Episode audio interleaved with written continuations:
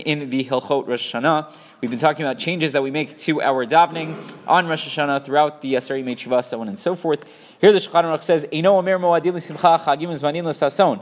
In our davening, so we don't say "Vatiten lanu Hashem Elokeinu," right? Hashem, you gave us that Yom Hazikaron Azer, right? Yom Zichron Trua, right? All the stuff that we've been talking about.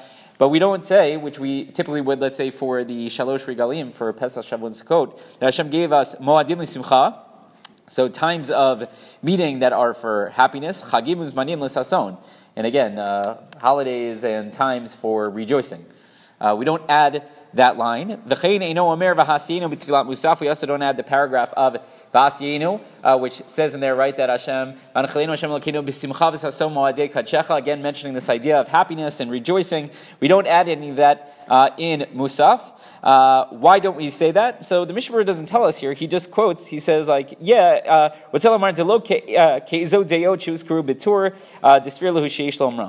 says, yeah, we don't follow the opinions that say you should say it. So what, what are these opinions that say you should say it? What are the opinions that say you should not? So there is a uh, discussion as to what the nature of the day of Rosh, Hashanah is. So we know on the Shalosh Regalim, Pesach, Shavuot, and Sukkot, there is a mitzvah of Simcha.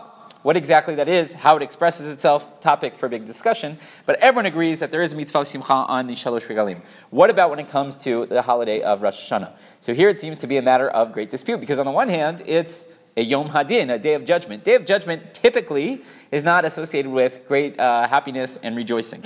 But we seem to have many different uh, sources that would suggest that maybe we should be happy and we should be rejoicing. Uh, we actually talked about this. Uh, Rosh Hashanah, right before Rosh Hashanah of 2014, I'm sure you remember. We could go through all the different sources, but one of the important practical consequences here is do we add this idea of Moadim L'Simcha, Chagim Mizmanim Sason? Is it a time of happiness and rejoicing? Yes or no? And that would determine whether we should add these lines or not. It sounds like we paskin not that way, not that way. There are other questions. Am I allowed to cry on Rosh Hashanah? So we have some sources that say you absolutely should, and some sources say you absolutely should not. Am I allowed to fast on Rosh Hashanah? Some say you should, some say you should not. So again, it all seems to boil down to this idea: is there an idea of simcha, even if it's not the same simcha, let's say on Pesach, Shavuot, and Sukkot, because it is a Yom Hadin that's going to sort of uh, temper the amount of happiness that we have. But is there any element of simcha? That seems to be the question over here. One last point, really quickly. The uh, says, uh,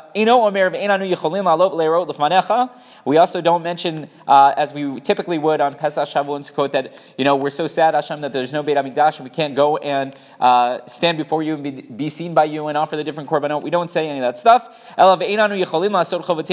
not able to perform the avodah that we are supposed to do. And again, the Mishnah here explains because on Pesach, Shavuot, and Sukkot there was a obligation for us to go to the Beit HaMikdash and to be seen, right? Leiraot, to be seen. We didn't have that requirement on Rosh Hashanah. So we don't mention that element of, uh, you know, the mourning for the loss of the Mikdash, but we do mention the fact that there are korbanot that we're supposed to offer on a Rosh Hashanah, and we can't do that. So uh, again, there are elements that are similar to Shalosh Regalim, elements which are different, and that manifests itself in our davening. Rabbi Chanan ben